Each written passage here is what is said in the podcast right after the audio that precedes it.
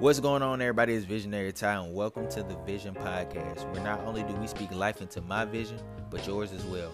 And I know I missed my last drop this past week, being that I have a lot going on, juggling so many hats in this new environment, but I'm learning how to balance everything out and use my time wisely. However, I'm back, and I know it's not an excuse. I won't slip up again. Y'all forgive me. But anyway, I want to welcome you back to this season of the growing process. This episode's title is Growing in Foreign Places. And it's funny because I wrote this episode months ago, but I'm currently going through the same situation right now. Long story short, I'm in the military. A couple months ago, I was in Montana where it's negative 30 degrees. It's snowing almost every season. And these last two months, I moved to Texas and it's humid and hot almost every day. So it's totally different. But in Montana, I was doing a certain job. But in Texas, I'm doing a totally different job. So I'm unlearning what I learned in Montana and relearning what they're what they're learning in Texas. So it's a totally foreign place for me. And when I say growing in foreign places, I mean just like how you find your way to get comfortable in a certain spot and don't want to move.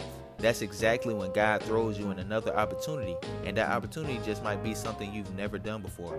It includes you meeting new people and talking more. I use that as an example because I'm an introvert.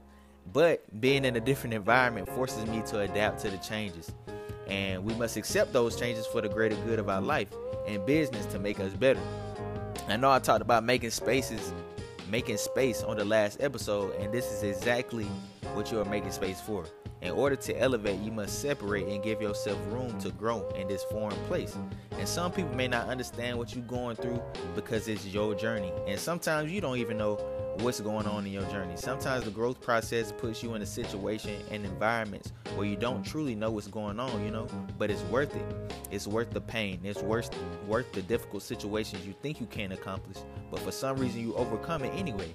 And that's what makes the journey worthwhile, you know what I'm saying? So when you experience a different area in your life that seems pretty overwhelming, don't see it as a stopping point, but a reason to keep going. Because if you stop, you only find yourself a little bit further than you were before.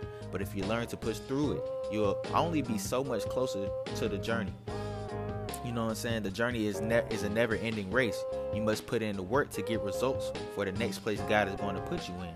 So what I'm going to leave you with today is accept the challenge, fam. It wouldn't have been given to you if it weren't ready for you. You know what I'm saying? Just apply the lesson to your blueprint. Even if you even if you fail, apply that lesson to your blueprint when you try again. I'm gonna catch y'all next Wednesday for real this time. it's Visionary Time.